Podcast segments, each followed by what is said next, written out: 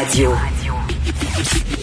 Le, le commentaire de Emmanuel Latraverse. Des analyses politiques pas comme les autres. Alors, Emmanuel, on le sait, les provinces ont fait front commun et demandent à Ottawa là, de leur envoyer plus d'argent parce qu'il faut, faut qu'ils fassent du dépistage. Ça coûte cher, le dépistage. Fait qu'envoyez-nous envoyez -nous une coupe de millions supplémentaires. Et là, tu dis, ben, là, Justin Trudeau, il a le beau jeu parce qu'il peut dire aux provinces, OK, tu veux plus d'argent pour le dépistage? Faites ça tout croche.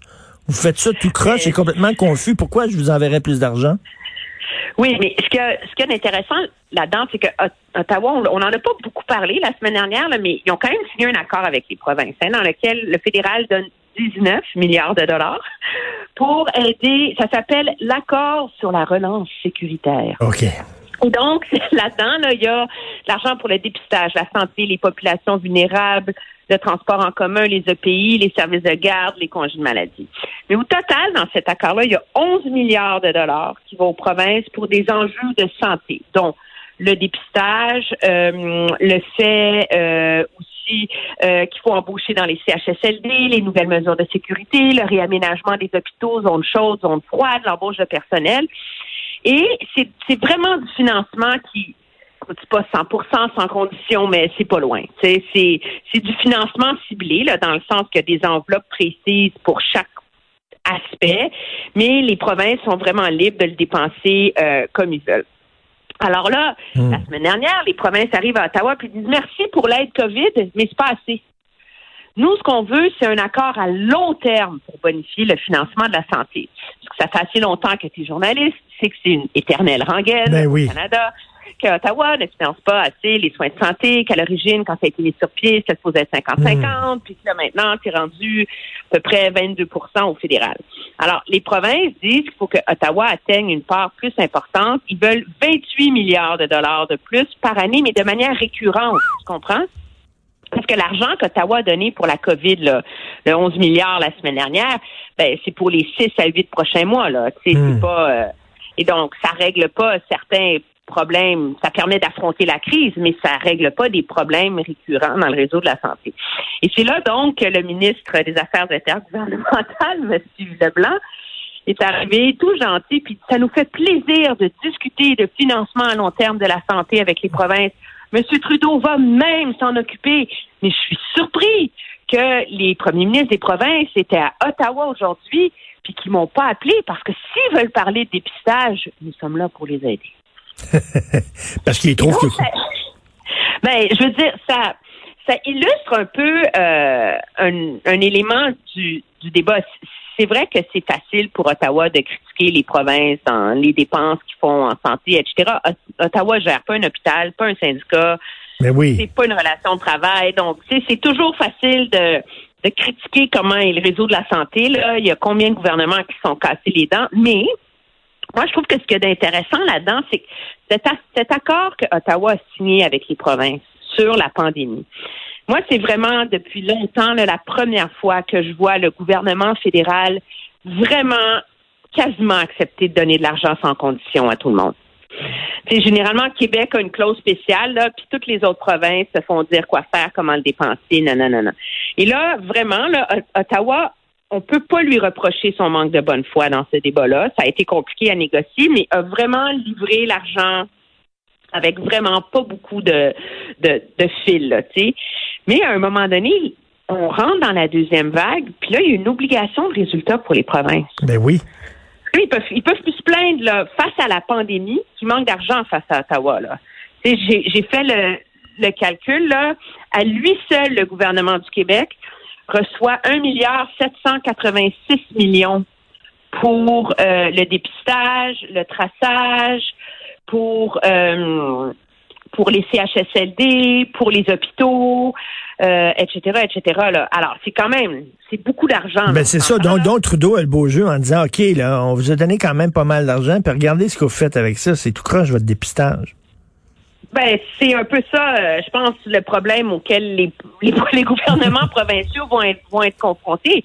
Puis là, on, rentre à peine dans, la, dans la deuxième vague, mais si regarde des signes en ce moment de ce qui se passe dans les résidences pour aînés sont pas euh, pas très laborieux. Là, on a vu le reportage dans le journal de Montréal en fin de semaine sur des, des préposés du personnel qui portent pas le masque, comme allô, les amis, là? Alors, c'est, c'est moi, mon analyse politique, c'est que oui, Ottawa a ouvert une brèche à une approche beaucoup moins paternaliste face aux provinces en santé. La gestion du réseau de la santé, c'est une juridiction provinciale, ça l'a toujours été. Mais à un moment donné, l'envers de la médaille, par ailleurs, c'est qu'Ottawa a été tellement généreux que là, les provinces ont plus vraiment d'excuses mmh. pour les mmh. rater. Tu sais, c'est pas, c'est pas, euh, je comprends que c'est compliqué de faire monter la capacité de dépistage à 35 000 tests par jour, là. Mais c'est noir sur blanc ce à quoi s'est engagé le gouvernement du Québec, là, face à Ottawa, là. Alors, il y a une obligation d'y arriver, puis à un moment donné, les, les, les faux fuyants, l'effet que c'est compliqué, c'est difficile, etc. C'est un peu, c'est un peu court, là, on s'entend. Oui, mais en même temps, sais, regarde ça, il y a deux tiers des personnes contactées par la santé publique qui retournent même pas les appels. Je comprends, là, tu sais, qu'on peut blâmer le gouvernement, mais la population non plus collabore pas, dit. Non, la population collabore pas parce qu'il y a une, moi, je pense qu'il y a une, une fatigue et il y a, écoute, je suis pas sociologue, là, mais mon frère me dit qu'il y a une grande méfiance aussi. Parce que on parle tellement de punir les récalcitrants depuis trois semaines. C'est quoi le message? C'est que les délinquants devraient être punis. Hein? Donc, on envoie la police dans les hmm. bars. Euh, on a un débat sur si la police devrait rentrer chez les gens, euh, avoir des constats d'infraction plus faciles, sévir, sévir. Alors, les gens qui se font appeler par la santé publique, moi, je pense qu'il faut comprendre pourquoi ils rappellent pas. Est-ce qu'ils rappellent pas parce qu'ils s'en foutent, ce qui est possible, ou est-ce qu'ils ne rappellent pas parce qu'ils ont peur d'avoir une contravention puis d'être punis puis d'avoir la police sur le dos? C'est pour pour nous qui sommes journalistes puis qui suivons ça au jour le jour. C'est limpide que la santé publique est pas là pour punir les gens, mais vraiment pour faire des enquêtes. Mais hmm. moi, j'ai quand j'entends ces proportions là, je me dis que le problème est plus profond que juste de la méfiance parce que les, gens vont se faire tester, ils sont là. C'est pas mhm. vrai que c'est les deux tiers de la population qui s'en fout de la pandémie, là. Alors, si les deux tiers ne rappellent pas, c'est parce que les deux tiers ont, ce deux tiers-là a une crainte, une ben, inquiétude. Il y a aussi il y a des messages contradictoires. on nous dit allez vous faire tester.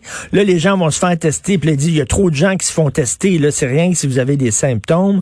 Là, si on, passe à l'orange, il va y avoir telle et telle et telle mesure de prise. On passe à l'orange, finalement, il applique pas les mesures qu'il avait dit qu'il appliquerait.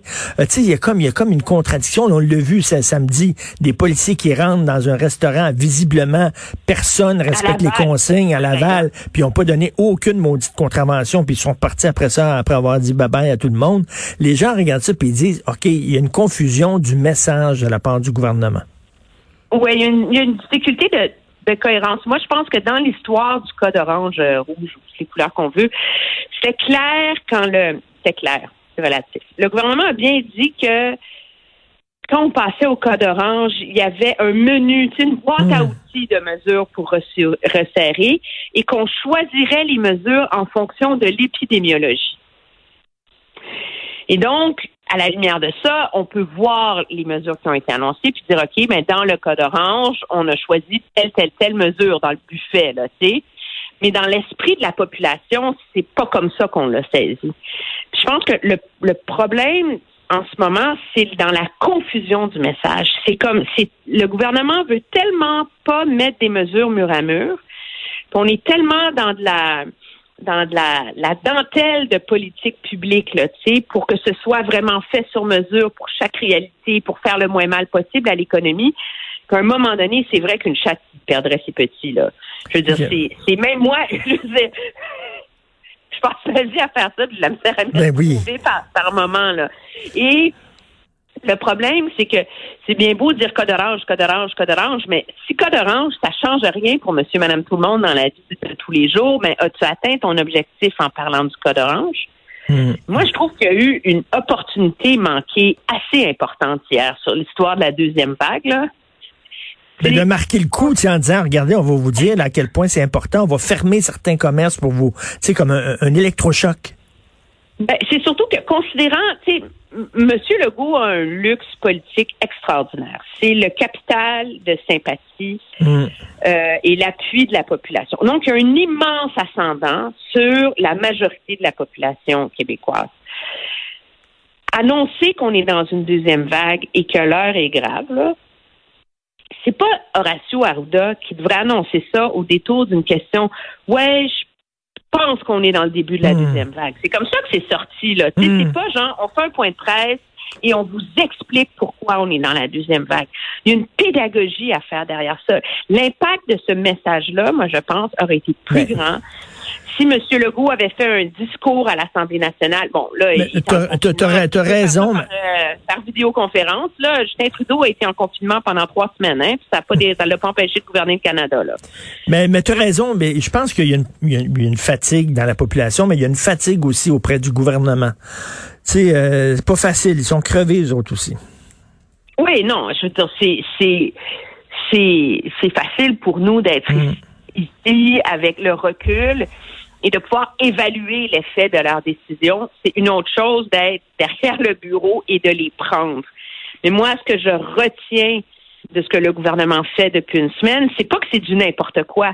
Je comprends très bien leur logique, mais c'est c'est pas clair, moi, je pense, dans l'esprit de la population. Je pense qu'il y, a un défi de pédagogie à faire. Expliquer pourquoi la hausse des cas. il faut comme retourner là à la COVID 101 là. Ouais. moi ça, ça prendrait un deuxième vague 101 là. Expliquer aux gens avec des chiffres, avec des données, avec des campagnes de publicité. N'ayez pas peur de la santé publique. T'sais. Ça, ça vaut une campagne de publicité là. T'sais, rappelez, ça sauve des vies. Je sais pas. Mais oui. Mais il faut. Et, mais c'est comme si là, ils étaient tellement pris dans un tourbillon infernal que le, le le message macro et global est perdu dans la remise en question de chacun des petits détails qui mettent de l'avant. Mais tu imagines la frustration quand même des élus? Tu sais, François Legault, lui, lorsqu'il a gagné ses élections, tu sais, il, avait un plan pour le Québec dans sa tête, puis il voulait s'occuper d'autre chose. Puis là, il est pogné à cause de la situation, il est pogné à gérer une crise pandémique, alors que c'était pas ça qu'il avait en tête là, quand il avait gagné ses élections. Ça doit être extrêmement frustrant. Oui, c'est extrêmement frustrant, mais aussi c'est dans ces moments-là que se révèlent les grands leaders. Hmm. Et c'est dans les crises que naissent des grandes idées qui transforment les sociétés aussi. Et moi, je pense que les grands leaders sont capables de s'adapter, de minimiser l'effet d'une crise et de, de d'avoir une réflexion sur ses causes, son effet, pour poser ensuite des gestes qui vont transformer la société. Donc, il y a des opportunités qui, pour transformer le Québec, que ce soit le système de santé, que ce soit la gestion euh, de sa bureaucratie, que ce soit la relance économique, qui vont émerger de ça.